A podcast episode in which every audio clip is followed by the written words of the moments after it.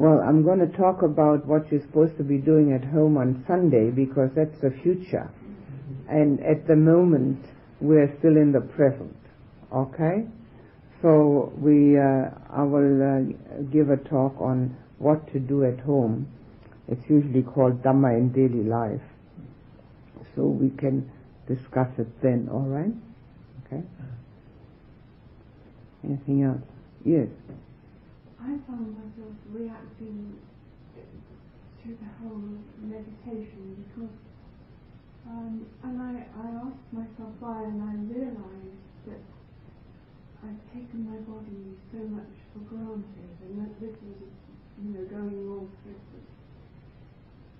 tedious, and, and well, it was all right anyway, sort of thing. All right, it was hurting a bit here and there, but Mm. you know, stuff that. And then I, I substituted that thought with um, loving kindness in my body.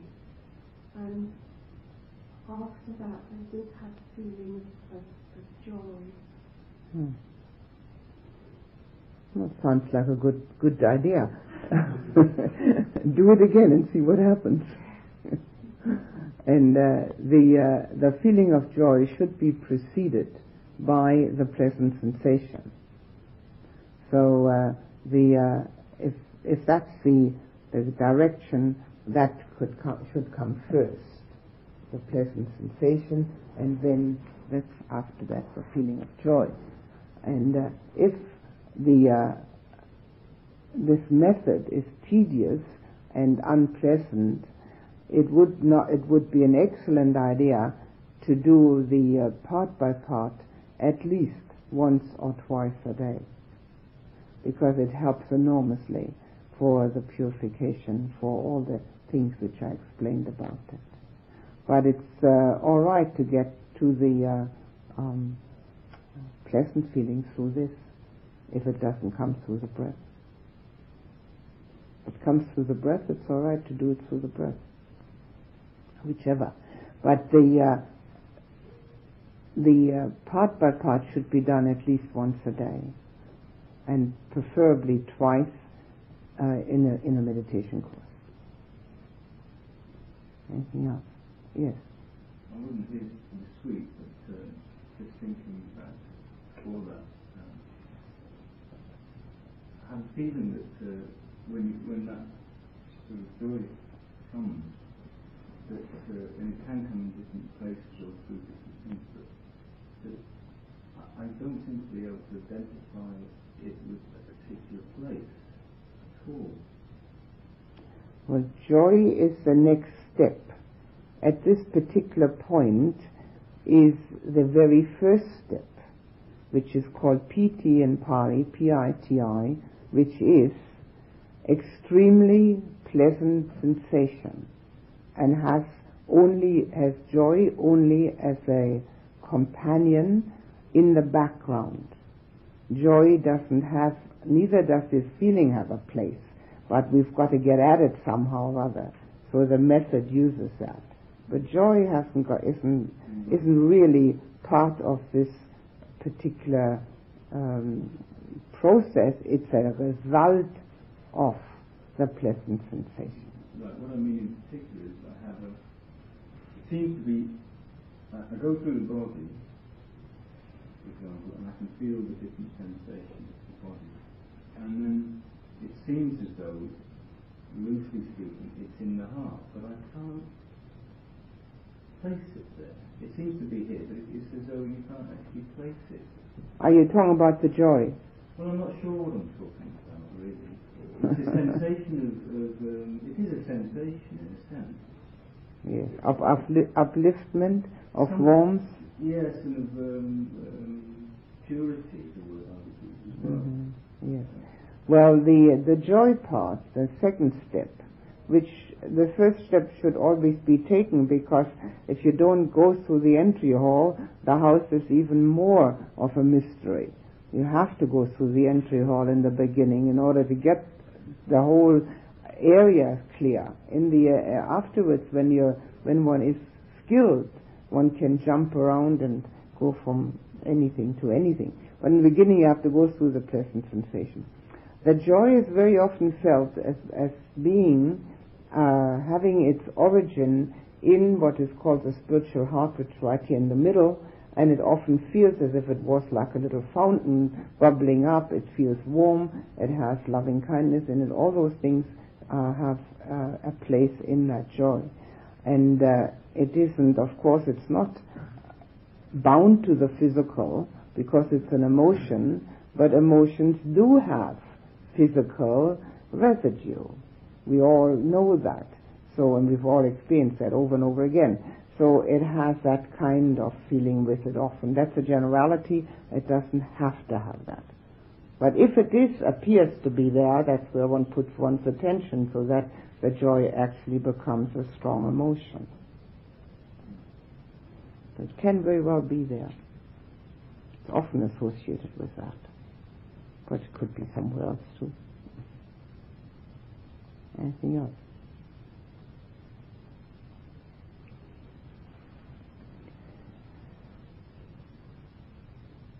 I have explained so far the first and second step of the meditative absorption. And I have already said that there are four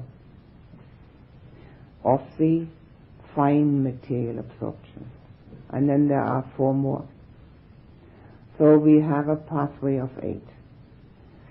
And also, it's interesting to note that in one particular discourse, the Buddha says that one can become enlightened after any of them. One can even become enlightened after the first one. But uh, that means one has to be extremely concentrated. It's much easier if we learn to do all of them because it takes us into a different realm of experience which gives us a different realm of understanding. So the first two are not so difficult, neither is the third one. The fourth one becomes a little more difficult. The third one we can describe from practice that it is a contentment feeling. Now the first and second one, the pleasant sensation, the utterly pleasant sensation and the joy have a bit of excitement in them, and it seems to be bubbling up and up. Whereas, having experienced the joy for some time, and time means that it's a good chunk of time and not just a momentary experience.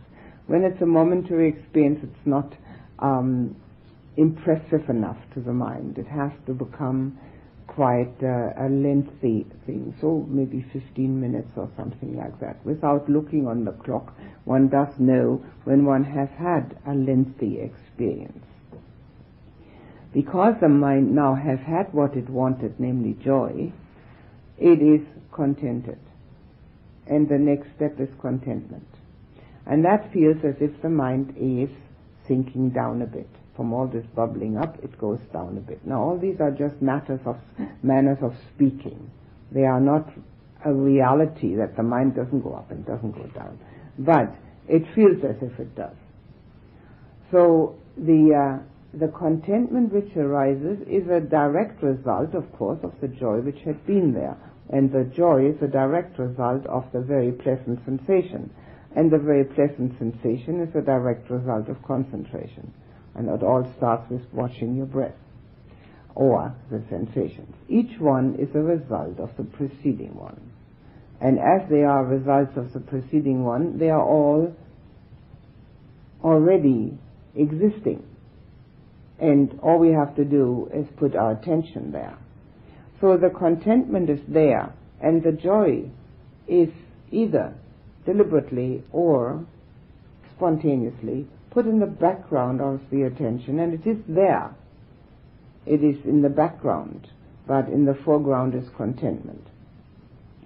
The contentment is afterwards understood to have been only possible because we were at that time wishless. And from that moment on, any intelligent person knows that the only way to be peaceful and contented is to have no wishes. None. Whatsoever. It's the only way. There is no other. We don't have choices. Little wishes, medium wishes, justified wishes, good wishes, nothing like it. Any wish brings discontent. And the only way we'll ever know it is by experiencing it. But having experienced it, we'll know it for sure. And every time a wish arises, and there'll be plenty of wishes still arising, there's no um, gainsaying the fact that we are still exactly the same as we were before, but we do know a little more after that. Every time a wish arises, the intelligent mind will know, aha, I'm making it hard for myself again. Drop it. Now, the only way this will happen is if we have actually experienced what it's like to be wishless for at least a little while.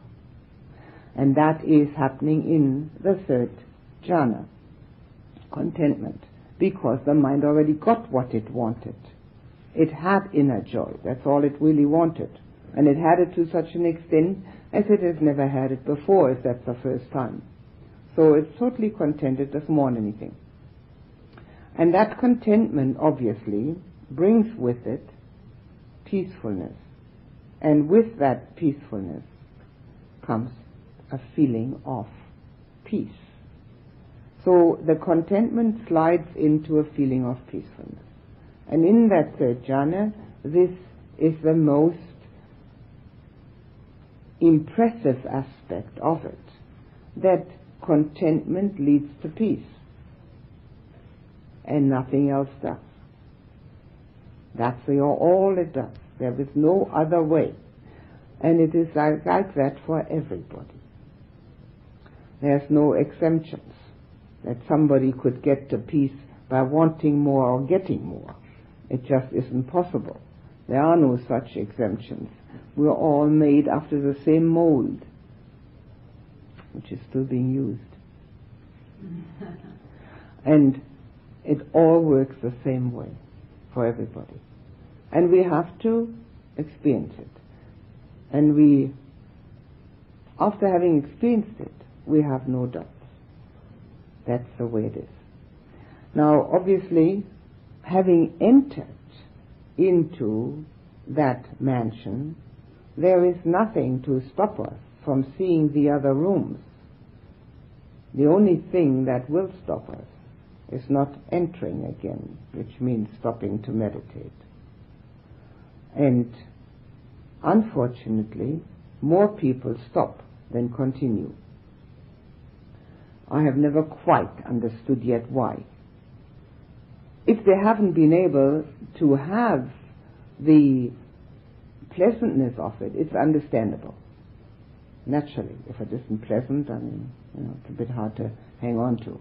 But having been able to get to at least that much and then stop seems to be quite um, amazing, and yet it happens over and over again. So what I'm saying is that any calm meditation, any skill that you may attain in this meditation course gets lost if you don't practice. You don't stop for six months and then start again. Not a hope. You don't even stop for six weeks and start again. Also not a hope. You could stop possibly for a day here and there. Then it's alright. But you can look at it as the same way as yoga exercises. If you have learned yoga exercises, they stretch the sinews and the muscles. And you can do certain things quite well if you keep doing them. And if you stop, all that stretch contracts again. And you've got to start all over again. It's a little easier the second time. It's the same with the mind. It gets stretched. It enlarges it becomes malleable and pliable. It becomes, has the ability of directing towards areas that it never even knew existed. So it has an ability which needs to be kept going, otherwise it contracts again. The whole thing contracts then again to daily living and daily problems.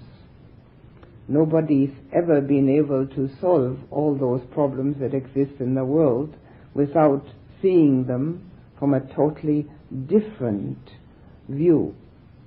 We need a bird's eye view in order to see the problems for what they are. So if we allow the mind to contract again, not only will we be dissatisfied with ourselves, we have extra work to make it stretch again.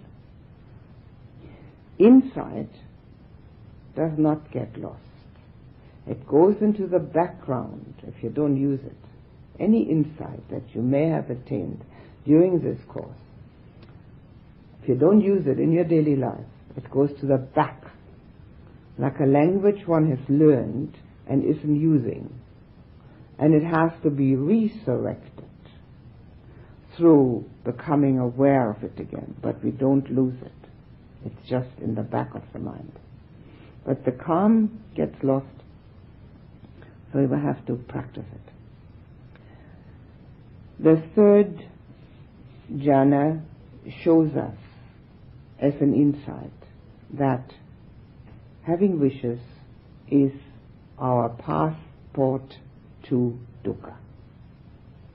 And since everybody's got all sorts of wishes, everybody's got free entry to dukkha. Don't even have to pay anything. It's just there all the time. The second jhana tells us that our sense contacts are not what they're made out to be. They don't give us the kind of joy that we can get in meditation, and therefore we're not striving for them so much or not at all. Not so much.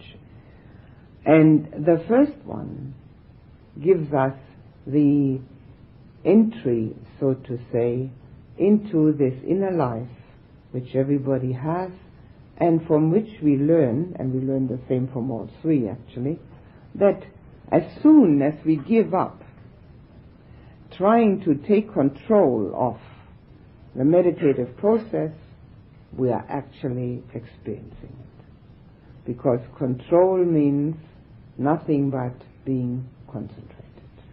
But what we think control means is thinking as long as we'd like to be thinking. So we see that we have, even with the first three, and they are the easiest, we see from them that we have approached life from the wrong direction, like everybody else. I mean, there's nothing particularly uh, stupid about us. Everybody does it. It's just the way mankind handles matters. The one wants to have control, one wants to assert, one wants to have sense contact, and one wants to find in the world all that which is nice, and the more wishes one has, the more one can get maybe. It's all the wrong way around. And here we have our own personal experience that it's the other way around. Now that alone is already the beginning of a sincere search and in-depth search for a totally different experience than the one that one has while one thinks of oneself as a separate unit. Therefore, the meditative absorptions are not only giving some peace and calm, but they give us a totally different idea of what to do. The fourth one is more difficult because it means giving up the observer to a great extent. Now in the first three, we have a very definite observer. The one we, if we have no other recourse anymore for anything, we call that observer me. Well, that must be me. So, in the first and second and third, we have a definite observer who knows exactly what's going on. If he doesn't know what's going on, we couldn't repeat it. So, he's, is even urged to look and see what's going on. The observer who knows that now is joy or now is peacefulness. But in order to get to the fourth, which is utter and complete peace or stillness, the observer has to be chucked out 90%, which means the, the me idea, look at me, how nice I can meditate, has to also disappear. The me idea is, of course, public and private enemy number one, but most people can't relate to that until they have experienced what it means to be without it. To be without that me idea, even temporarily, means that there is utter and complete peace. And utter and complete peace can only arise if there's nobody there to disturb it. So nobody there to disturb it means me has taken a short holiday. Naturally, like all uh, things that go on holiday and all people, it comes back and uh, might even be quite proud of what it has done, but at least it has gone for a little while. I compare going from the third to the fourth with going down into a deep well. You can use any symbol you like, I'm using that one.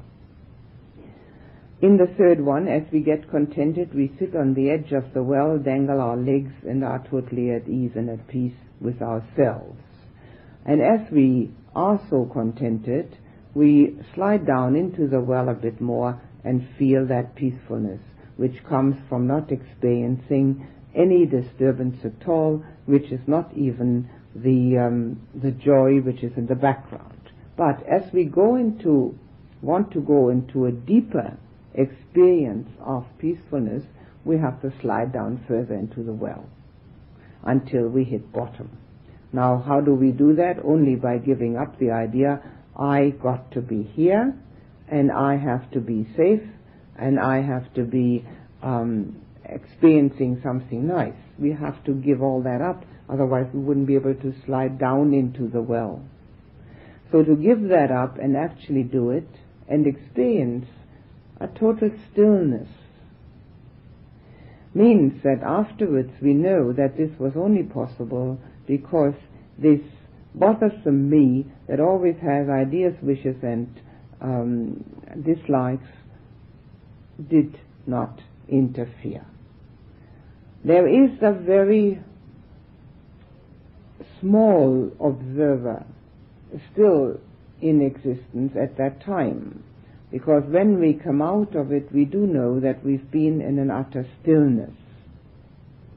But the observer is so faint that sometimes, when it's been really deep and one comes out of that, there's a bit of disorientation. Where was I? Where am I? That has to be counteracted, and this is from a practical point of view for those who can do that by coming out very slowly. Not coming out and jumping up, but moving the body a little bit. Very slowly opening the eyes. Some people even put the palms of the hands against the eyes before opening them. I don't personally like it, but some people do. Slowly opening the eyes and then recognizing the review, the recap. What did I do? I was done first, second, third, and fourth. And what does this experience tell me? What do I find, learn out of it?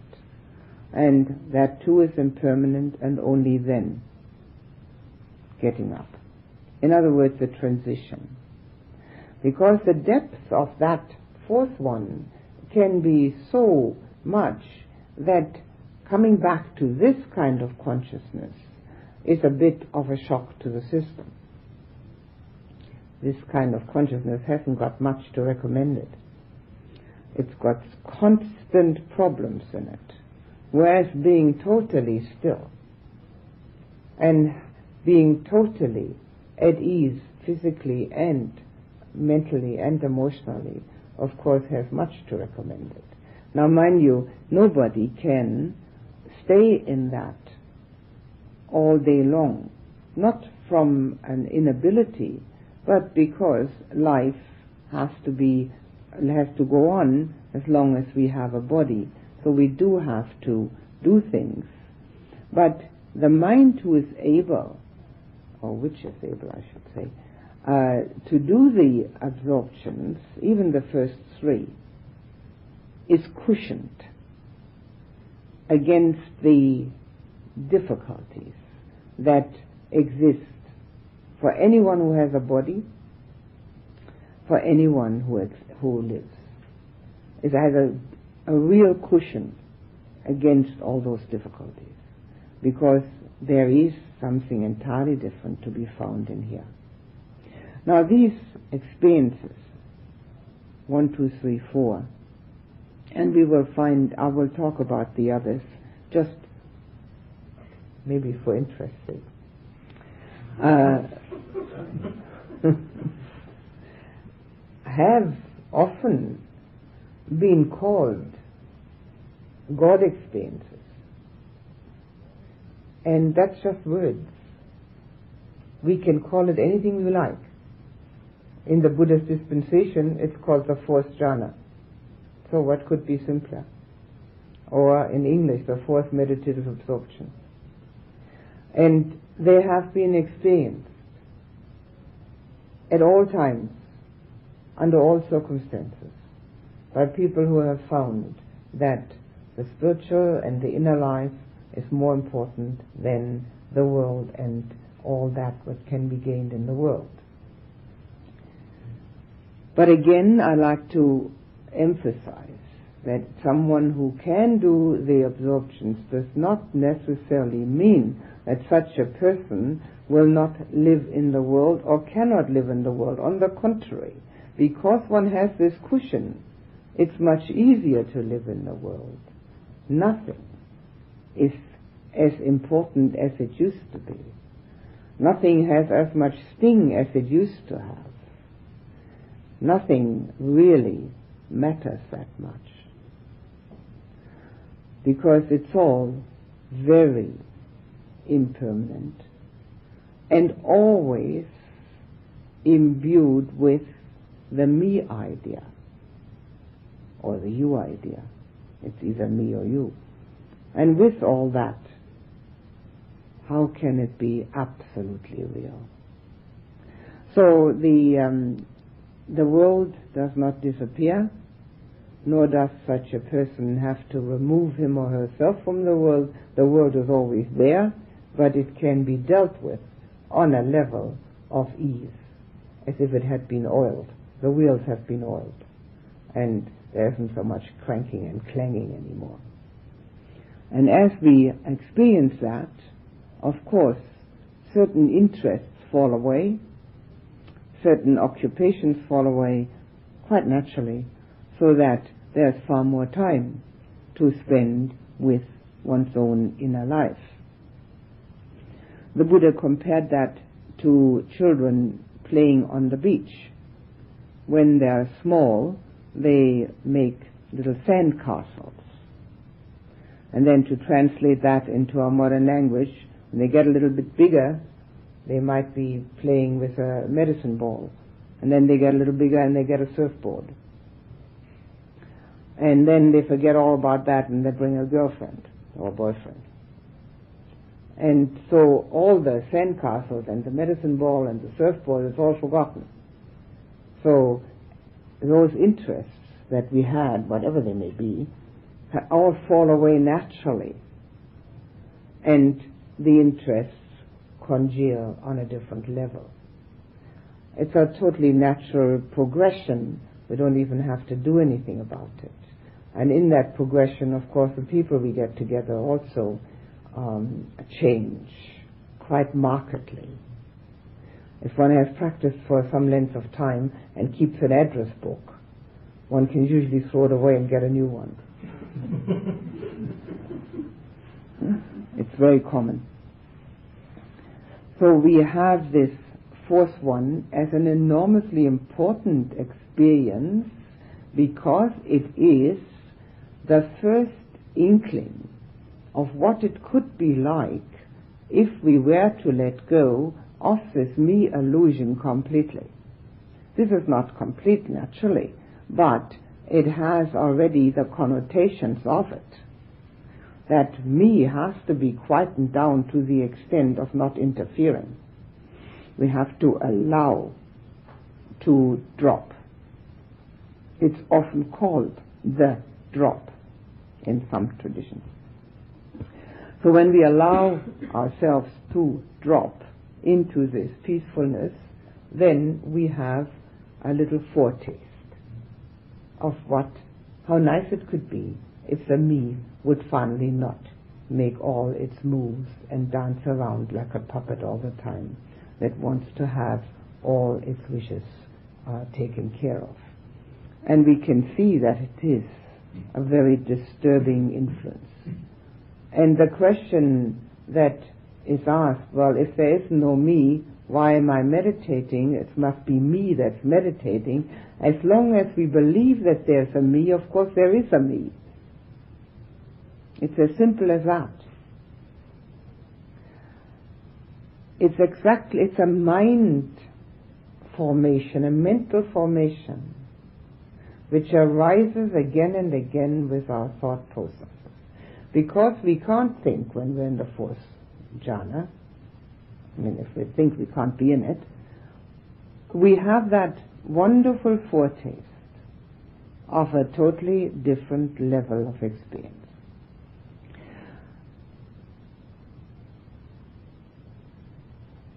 There's the in the um, in the Visuddhimagga we find, which is a commentary, we find a, a simile given for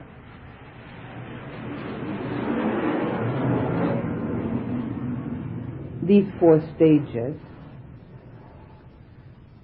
of meditation. And it talks about a person wandering in the desert and not having any water, being totally parched, and of course very unhappy because of that. Now that's the person who's looking for joy and happiness and that would probably apply to practically everyone in the world. And then that person sees in the distance a little water pond. And this great feeling of excitement, interest, and bubbling over energy arises. There is water. Now the first one that walks around the desert being parched is of course also when we start to meditate and we're trying to concentrate and nothing happens. And uh, then, because we only go by our own personal experience, we often have that um, opinion then, personal opinion, well, there's nothing to meditation. It just doesn't work. Or maybe I'm not uh, suitable for meditation because we keep running around in the desert without any water. So then we see the water. Now that's the very first absorption and the entry hall. We see this water in the distance and there's all this excitement and interest and then we draw near to the water. We stand at the edge of the water. And as we stand at the edge of the water, we're full of joy. We're still excited. We're full of joy. We've got it. It's right there. And then we jump into the water and drink to our heart's content. Contentment.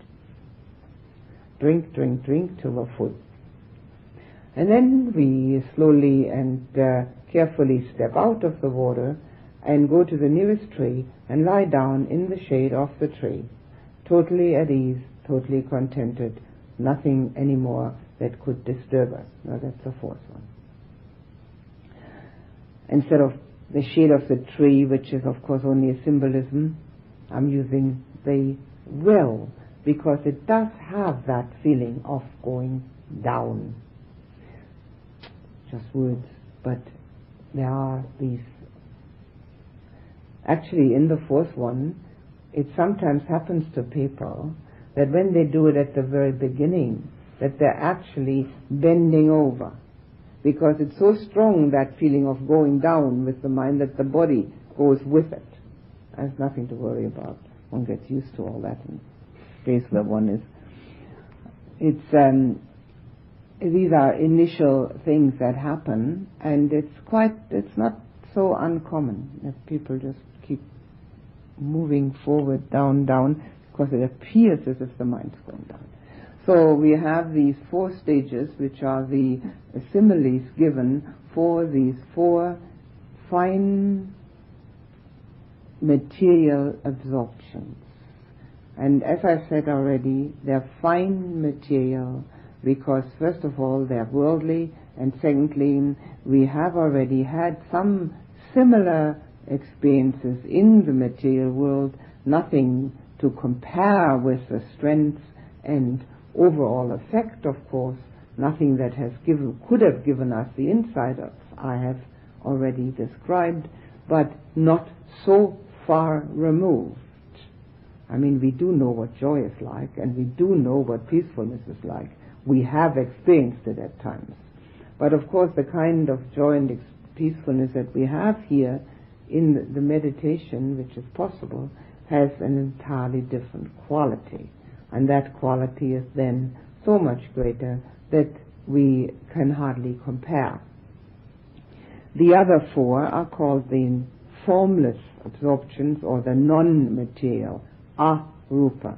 Now rupa being body again, material, and the syllable a, an a in front, is non.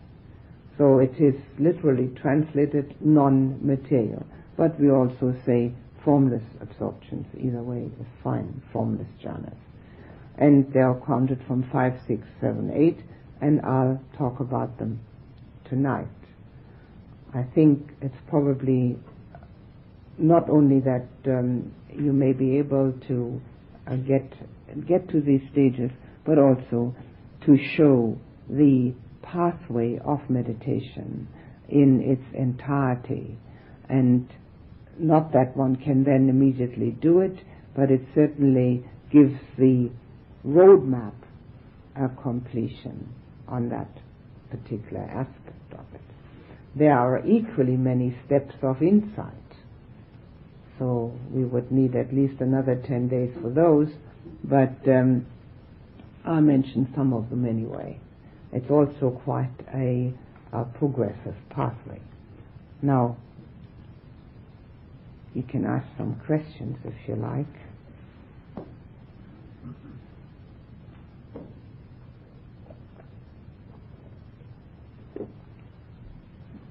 Yes. You said that uh, wishes, uh, you no longer have wishes. No, I didn't say that. You would have plenty of them. But what I did say was that you would know that the only way to have contentment which turns into peacefulness is by having no wishes. Wishlessness is the only way to contentment.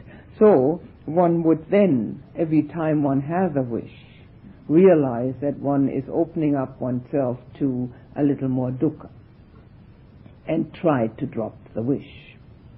Would you try to drop the wish, whether they're good wishes or bad wishes? Yes, uh, certainly. You would try to. You would try to let go of all wishes because you realize that having the wish brings discontent into the mind. And as more discontent one has, the less one can meditate and get where one would like to be.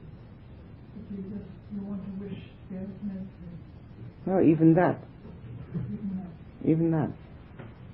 Certainly. Most certainly. You're determined to do it, but you would, wouldn't wish to be good at it. Every wish is an open door to discontent because it has arisen because of discontent. Now this certainly does not mean that having had these experiences of the jhanas, no more wishes arise. but one knows what they mean to one, that they certainly make life difficult. And the more discontent one has, the more difficult life is. So we do have kind of wishing prayers even in these meditations where we wish our parents to be happy and so many others do. It's not a wish to have anything. We say, may I. Yeah, my, may I- It's an, it's an affirmation. That's an affirmation. It's not wishing something.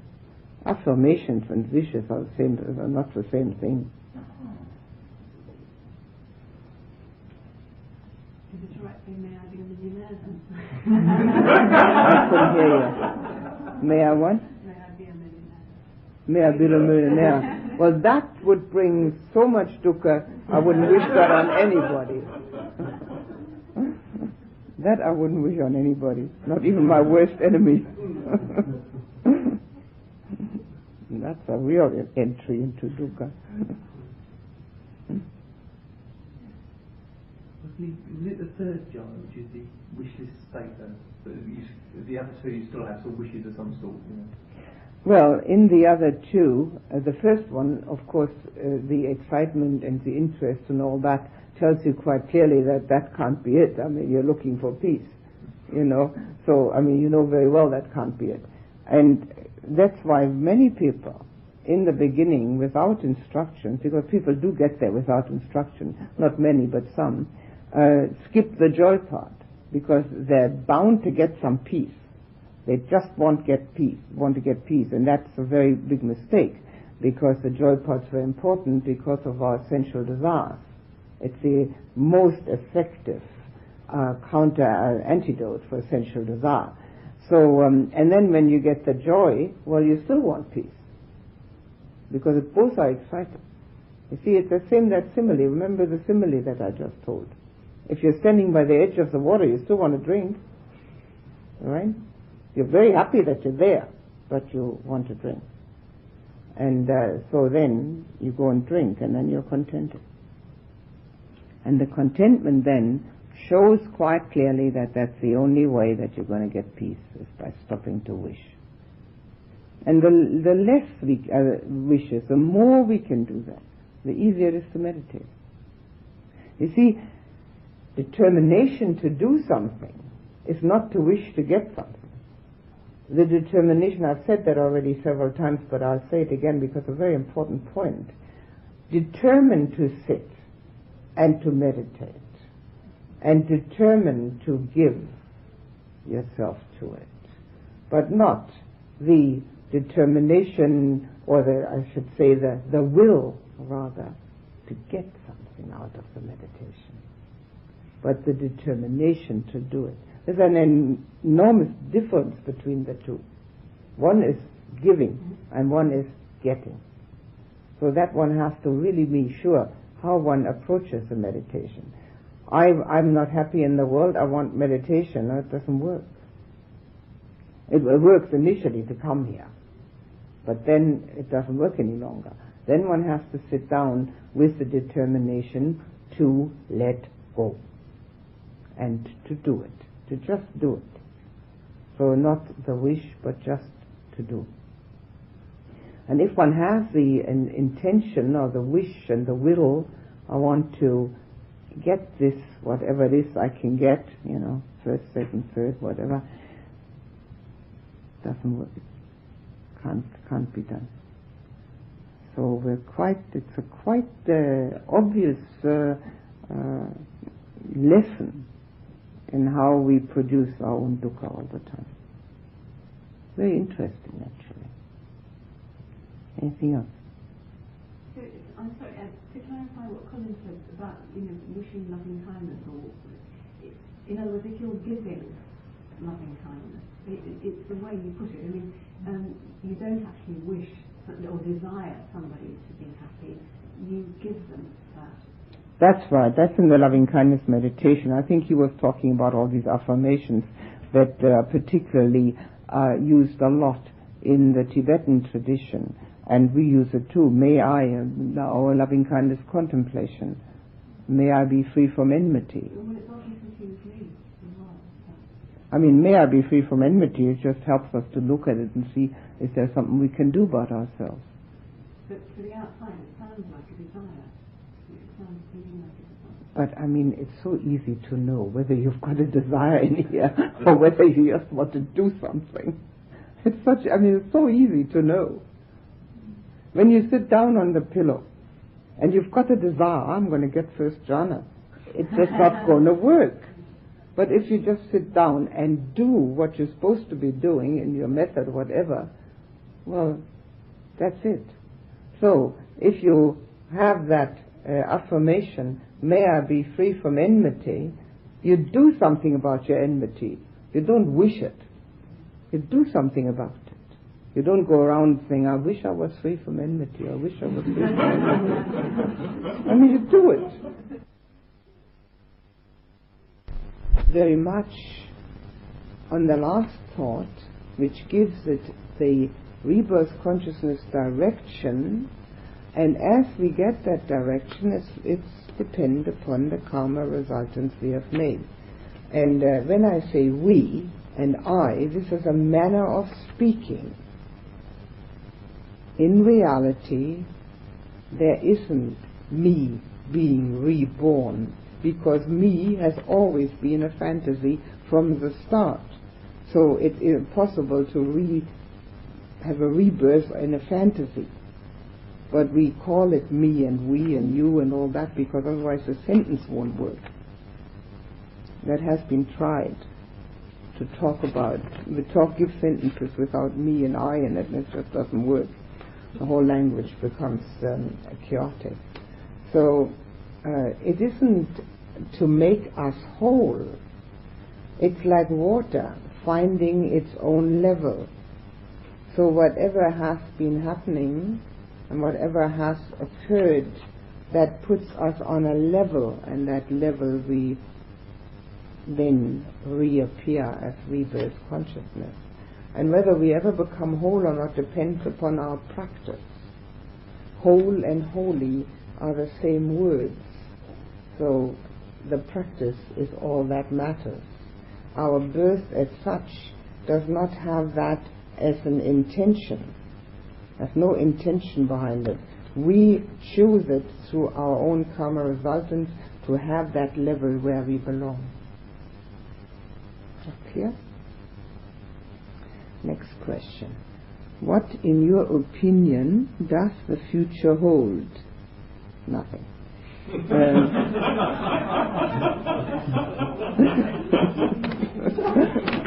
that's an easy one. That's easy.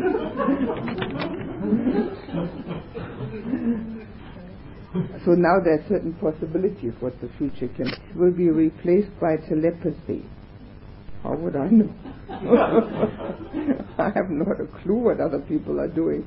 I mean, all I know what I'm doing, but what others are going to be able to do, that we will heal ourselves through thought rather than pills.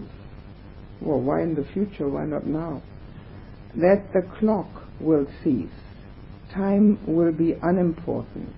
Well, that's now, isn't it? we will live longer or shorter in years.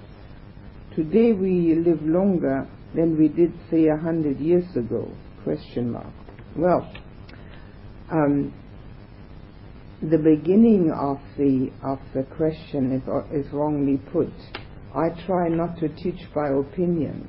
I try to teach by what the Buddha taught. And if I ever insert or inject my own opinion, I usually mention that. That that is just my own viewpoint. Whatever I teach is culled from what the Buddha has said. All I do with it is put it into the modern type of language, which is easily um, understandable for us. And I elaborate on it in certain instances because it's too short and succinct but I try to stay away from opinions as much as I can. The Buddha said that the Dhamma will last, his teaching will last, 5,000 years after his parinibbana. And then the words Anicca Dukkha Anatta will not be heard again until the next Buddha arises. And there is all, and that is eons away, whatever eons are. And there's even a, a description of what an eon is. There's a description which actually uh, has um, its um, identical description in German folklore. And here in the commentaries it's described as such. There is a granite mountain, seven yojanas high, seven yojanas long, and seven yojanas wide. And a yojana might be a mile. One isn't sure, but it might be a mile. So it's seven miles high, seven miles long, and seven miles wide. A granite mountain. And every hundred years, a man comes with a silk handkerchief from Benares, which is the finest silk in India, and he wipes that mountain once. When the mountain is gone, an eon has gone by. So who knows what an eon is? We have a very similar story in German folklore where a little bird comes and pecks at the mountain once every hundred years. When the mountain is gone, an eon is gone. So after 5,000 years, the whole of the Dhamma disappears until the next Buddha arises. The next Buddha's name is known. It's, he's going to be called Maitreya, which means, which is the Sanskrit word for metta, which means love or loving kindness. And that one cannot put into numbers when that is going to happen. There's another thing in the commentaries which is quite interesting and um, which fits in here also. It says that exactly in the middle of those 5,000 years, there's going to be 100 years when the Dhamma has an upsurge, that far more of it will be available. And we are now in the 35th year of those hundred years. And it is quite true that Dhamma has never been so available to the West, particularly also because Tibet was overrun by the Chinese and Tibetan teachers, Lama means teacher, Tibetan Lamas have come to the West and have brought the Buddhist teachings as they have been perpetuated in Tibet to the West. But not only that, because of the ease of our technology and our transport uh, through the jet planes, we have been able to get at the teachings far more easily. So there is an upsurge of that. Although one could say that in Asia there is a decline because there has been so much turmoil but in the West it's an upsurge. So we're in the 35th year of this 100 years, and the inference from that is that if we don't do it now, we may not get another chance. Because who knows whether we're going to be around when it reappears eons away, and is anybody willing to wait eons? It needs a lot of patience eons of patience. And in all those eons, we get reborn over and over and over, and dukkha over and over and over. Eventually, I think one becomes tired of that all, all that dukkha.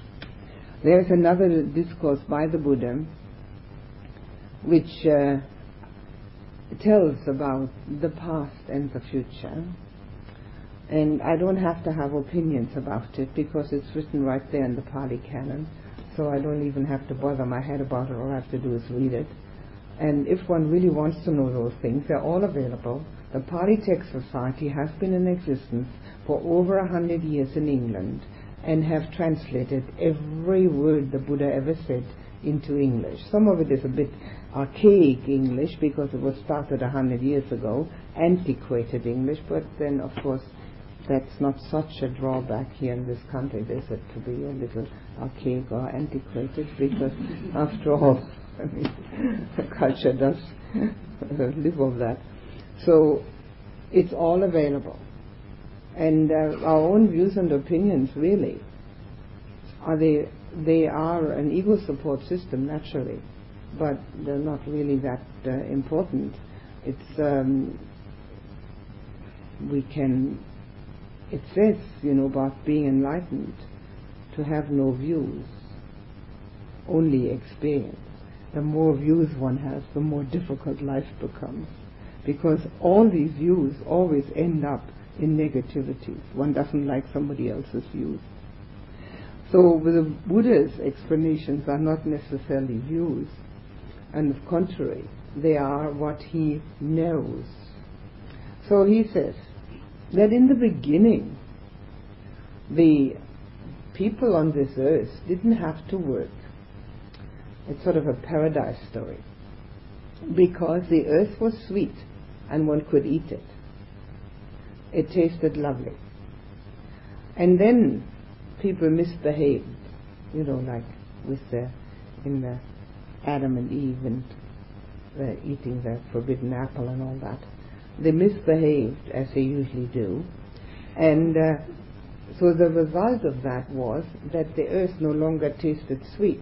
One had to go and find berries and uh, herbs and uh, um, leaves to eat, and that was still all right. But then they misbehaved even more, and then they had to start working on the, with the sweat on their brow to get enough to eat. And in those days, in the beginning, they had quite long lives because we have read these stories where people have lived several hundred years. And as they became less and less well behaved, their lifespan reduced itself.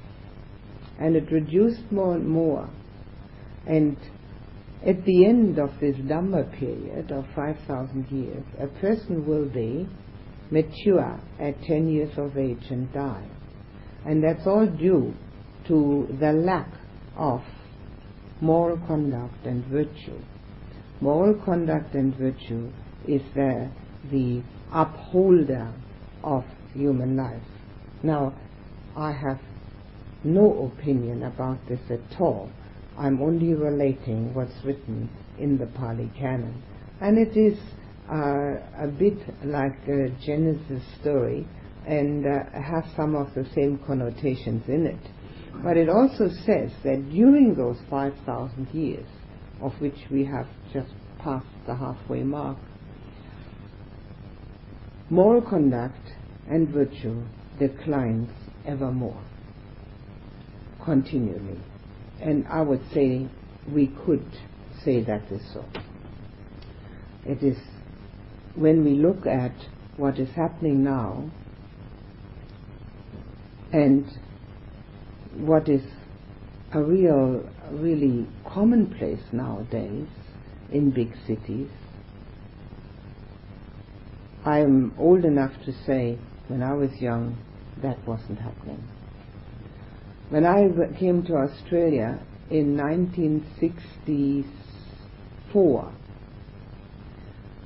for the, the, in 1965 or 66, I don't remember now, the newspapers were full of a murder of actually a double murder of two girls who had been hitchhiking had never happened in the history of Australia ever before.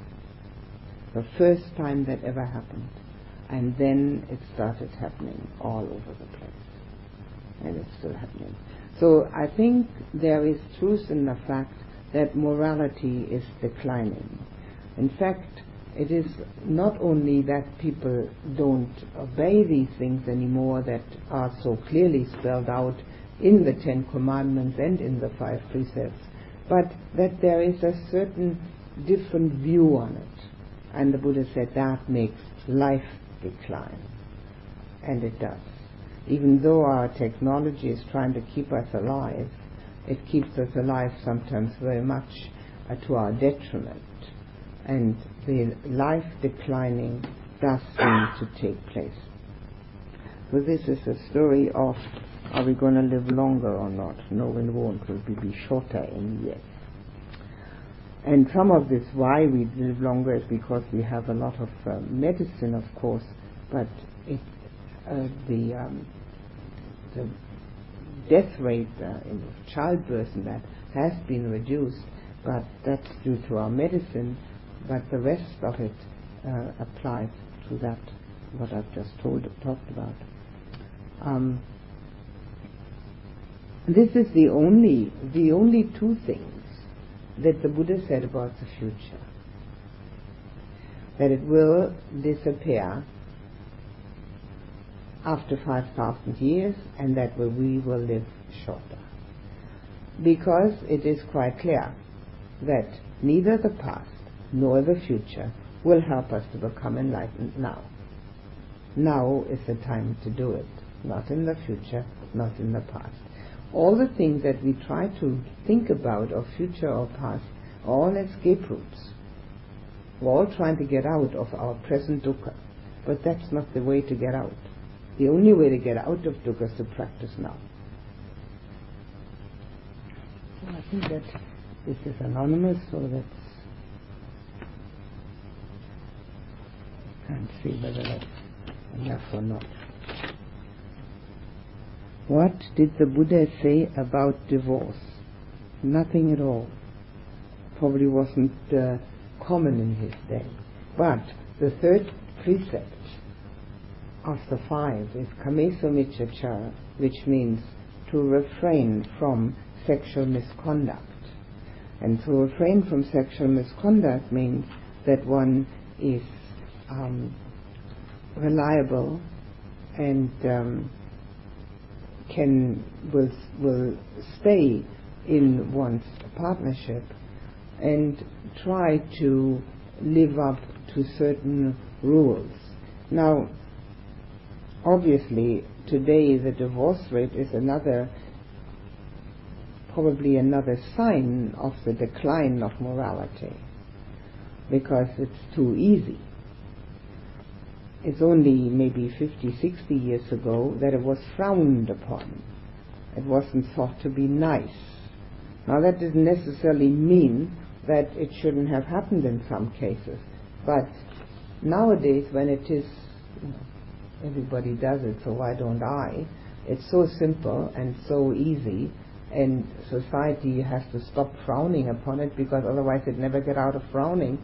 So it uh, it isn't a big deal anymore, I think that very often not enough uh, time is given to try to live up to certain um, standards of behavior. The sexual misconduct is particularly mentioned as the third precept, and we can see from that that it was probably one of the greatest difficulties also in the Buddha's time. And if one is, for instance, in uh, Thailand, in the northeast, where there are the forest monasteries, and listens to one of the teachers giving a talk there to the villagers, and either understands Thai or has it translated, that is always talked about. Always talked about behave nicely in your family, look after your family, stay with your family, be a good family person. This has a, a constant um, refrain. The villagers uh, apparently need that injunction just as much as the city people. Well, to have no sexual misconduct means, of course, no adultery. It means not hurting another through um, physically or emotionally. It means to be faithful. And uh, being one of the precepts, one can assume or infer from that that divorce wasn't exactly what the Buddha would have um, recommended, which does not necessarily mean that there are not certain cases and situations where it's necessary, where one where there are reasons. And that uh, these reasons are so compelling that it just doesn't leave a way out. So he didn't say a word about divorce. Please tell us very briefly what is depend arising and the symbol of the wheel. Well, I'm afraid to do that very briefly is absolutely impossible. But if I remember correctly, I can't remember one book after another, the When the Iron Eagle Flies is about depend arising. I, ca- I can't remember exactly. Anybody read it lately? it's about depend arising. So maybe if you could read the book, then you might, might know a little bit more about depend arising. The depend arising is um, cause and effect, and the wheel is nothing but a teaching aid. And uh, I know the German book that I, is just coming out is about depend arising, but this one is too, isn't it? Yeah. Okay. Well, may I suggest then to read that one?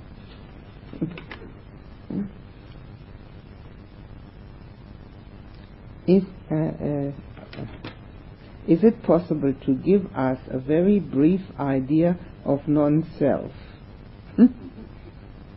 who dreamt this one up? I have a good idea who did. What does sankhara mean?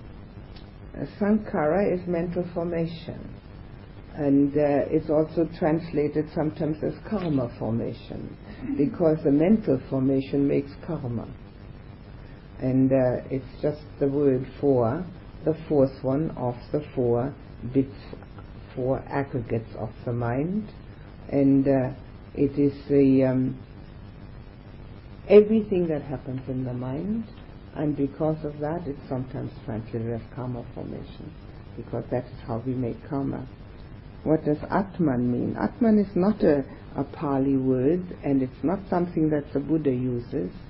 It is uh, probably the same word as Atta, which means me, I, self. well, self, more likely than anything else. And Atman in the Hindu tradition is the highest of the um, Brahma. Brahma is that which is the highest and Atman is that which is the effervescent and, uh, well, probably what we would call the Godhead. So uh, the Buddha's uh, teaching does not concern itself with Atman, it concerns itself with Atta, self, and uh, Anatta, non-self. So um, Atman is strictly of the Hindu tradition. Does Danka mean only what the Buddha taught? Dhamma, sorry. Does Dhamma mean only what the Buddha taught, or does it have other meanings? Yes, It has got lots of other meanings. Dhamma means law of nature, Dhamma means the teaching, Dhamma means the truth, Dhamma means the law, and Dhamma also means phenomena. So it depends entirely in what sense is used. Has anybody noticed yet how, how very much these questions are on the intellectual side and have absolutely nothing to do with practice? All this can be found in the dictionary. um, a brief synopsis of non-self? No, not at all. I have already talked about it. I have talked about it in practically every talk I've given. I've I don't think there has, well, there has, I can't imagine that there has been a talk where it hasn't entered into. If you look at impermanence, if you look at your own photo album, if you look at your own thoughts, something must arise eventually. It isn't an intellectual, philosophical, um, psychological explanation. It's an experience. Because everybody experiences self constantly. Every time you get out of bed in the morning, you know that it's you getting out. Every time you sit down for meditation, you all know that it's you sitting down, isn't it? So experiencing self is the one side of the coin, experiencing non-self is the other. It's not something that can be intellectually grasped. It can be something that people um, argue about, and that isn't worth it. I have mentioned it over and over again in everything that I have talked about, including karma and rebirth.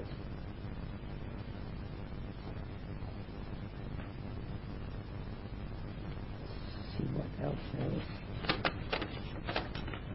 Does the idea of accepting the way things are conflict with changing situations which should be changed? No. It doesn't. The, uh, it's not an idea accepting things the way they are. It's um,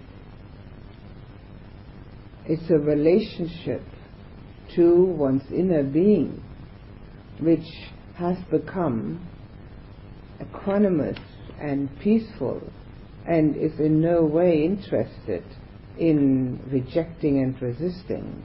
But if one has a skill, any kind of skill, with that skill one can do something. And if one hasn't got the skill, it isn't really very useful to get oneself a soapbox. It's a skill, yes. A soapbox, no. So the uh, the skill that some people have may be you know on a physical level, it may be on some other levels. But if we have it, we can use it. But the difference between changing something in the ordinary way or having learned to accept things the way they are is that if we change something after having learned to accept, we change it without any kind of negativity, dislike, rejection, or resistance. We just go about changing it. That's all. Whereas if we haven't learned that, we are quite violently opposed to the way things are because we want to change. And that violently, being violently opposed, that's politics. And with that, doesn't make very friendly bedfellows usually. It's life in the political arena. But a spiritually inclined person can change things much more and much more impressively and far more lastingly than any political arena one just look, take a look at Buddha and Jesus. They changed things the way they were, and yet there wasn't any um, any any re- rejection in them, any negativity.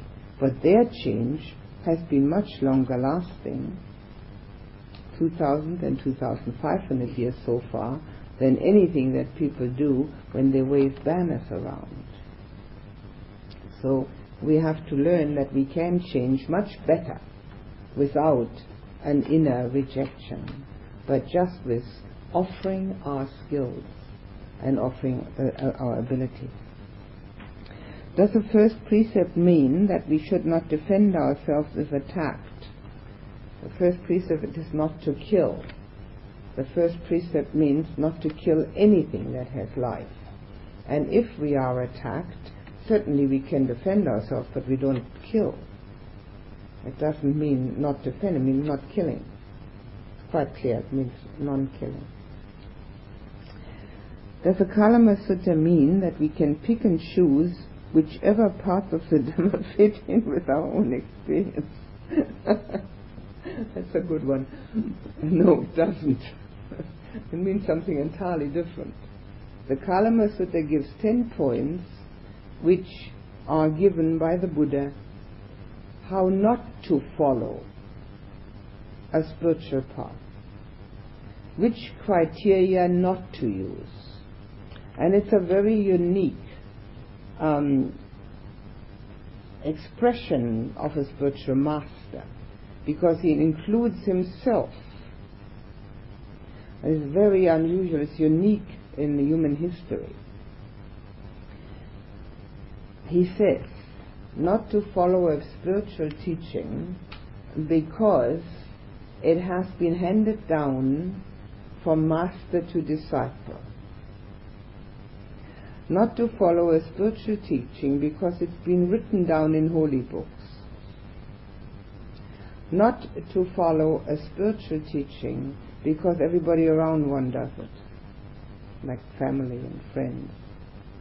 Not to follow a spiritual teaching because it fits in with what one believes anyway. Not to follow a spiritual teaching because it's a tradition. Not to follow a spiritual teaching because it has some mystical, unexplainable, and rather unbelievable features in it, which are very interesting, of course. Not to follow a spiritual teaching because it's logical. Not to follow a spiritual teaching because the teacher is a reputable person and not a follower a spiritual teaching because the teacher said so, but to inquire to inquire into every facet of it, which means trying it out. And if one doesn't understand it, ask. Questions are, have always been part of the Buddha's dispensation. And find out whether the teaching contains the moral precepts and whether those are for the benefit of oneself and others. and having inquired and found it, found it to be true, then practice it. But don't follow any of those criteria. So it isn't that you pick and choose what you like. On the contrary, if you pick and choose out of the teaching of the Buddha what you like, it's never going to flourish because obviously one picks out that what appears to bolster one's own views and opinions, and not that which goes against one's own ego. That which goes against one, one's own ego is always the hardest to take. There where we have set ourselves down and say, I believe, I know, I have, and I will be. So the Kalama Sutta is for something sort of really um, of great importance for us today because quite a number of the things that we are uh, requested to follow fall into those categories. Tradition, lineage, uh, has uh, been transmission, uh, books, all that. None of that has any bearing. It may be true it doesn't. The Buddha doesn't say that it's wrong. He but that's no criteria to take just because the Guru says so. So he, of course, includes himself in all that. Says, don't believe a word. Try it out.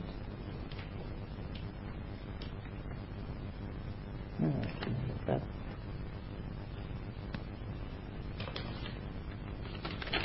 Goodness, two pages. oh, big writing. Does the law of karma and rebirth mean that there are present in the world perfect people who have reached the last stage and who thus will not be born again? Yeah, one hopes so. Would these people always be mystics and live a monastic life?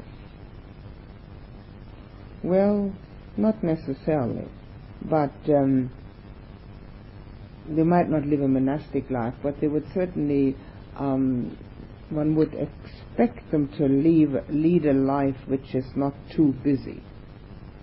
And um, mystics, well, yes, in a sense they probably are. I don't really know. Does the law of karma mean that any brothers and sisters one has share the same level of consciousness at the moment of birth in that they have chosen the same parents? Not necessarily. But it does mean that one has been together with these people in previous lives.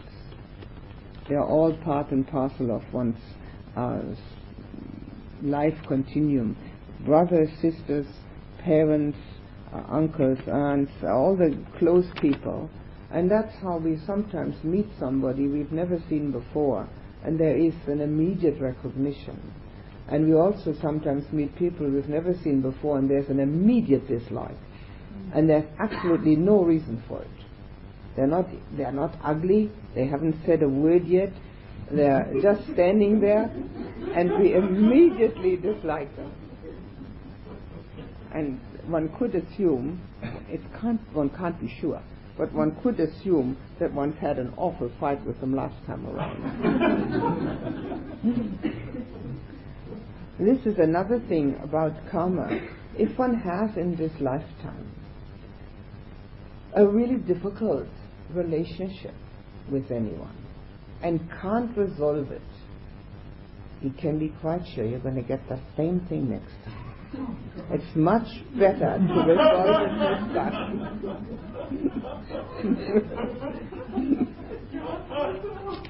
time. now, the person will have a different name and will look differently. And you will have a different name and you'll look differently. But the whole thing is going to happen all over again. So it's so much better to resolve it this time also much better for one's peace of mind this time, of course. So anything that's difficult in this life with a relationship with other people, if we can resolve it this time around, it will be to the, uh, our great benefit. Now, if the other person can do it or not has nothing to do with it. That's their problem. But we can resolve it. What advice would you give if you get an unrelated insight while eating lunch? For example, bearing in mind I eat when I eat, I sleep when I sleep, should you suppress it? Ideally, should meals be silent? Uh, well, yes, I, I, it's much better to eat silently because then one can be uh, attentive to what one is doing. Um, but if one gets an insight while one is eating and knows one has got an insight, one has already taken one's mind off the eating. Otherwise, one wouldn't know one's got an insight. So the question is no longer necessary. That insight has happened, and it's very nice if it happens. For instance, an insight one can get while eating is that eating is always, or very often, made to be like a festivity, and it's considered to be so important. But actually, it goes in on the top and comes out at the bottom. so that's a typical insight while eating. and it takes some of this uh, importance away from what we eat you know, some people really go to extremes. They become fanatic about what they eat, how it should be, where it should come from, what it should contain, how what it should be con- uh, connected with. This uh, fanaticism about food is uh, totally uh, ill placed because it's nothing but fuel and it gets used up. Naturally, we don't want to use polluted fuel, but it's uh, the extremes of fanaticism are not useful. So that's a nice insight, yes. And one wouldn't know one had one if one hadn't put one's mind on it. And it's quite nice to uh, be aware of it and um, store it away for constant use.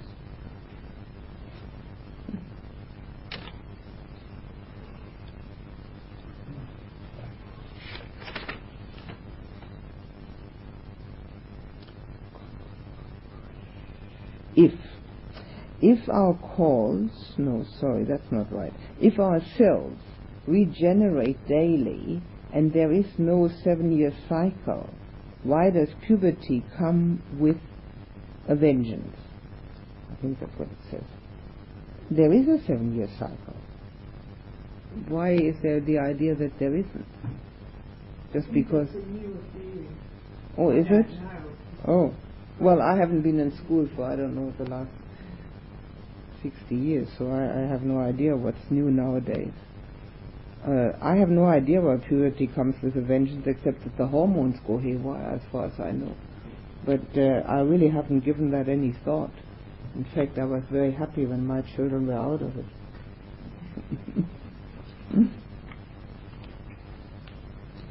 when the Buddha was. Did the light go down or something? Yeah? Can you turn it off a bit? Because I can't see this anymore.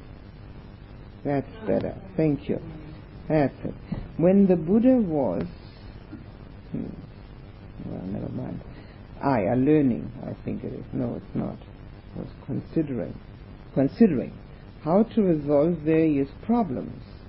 And he contemplated, meditated, or both on each one. Did he? Sorry, I, I, this handwriting is a bit difficult.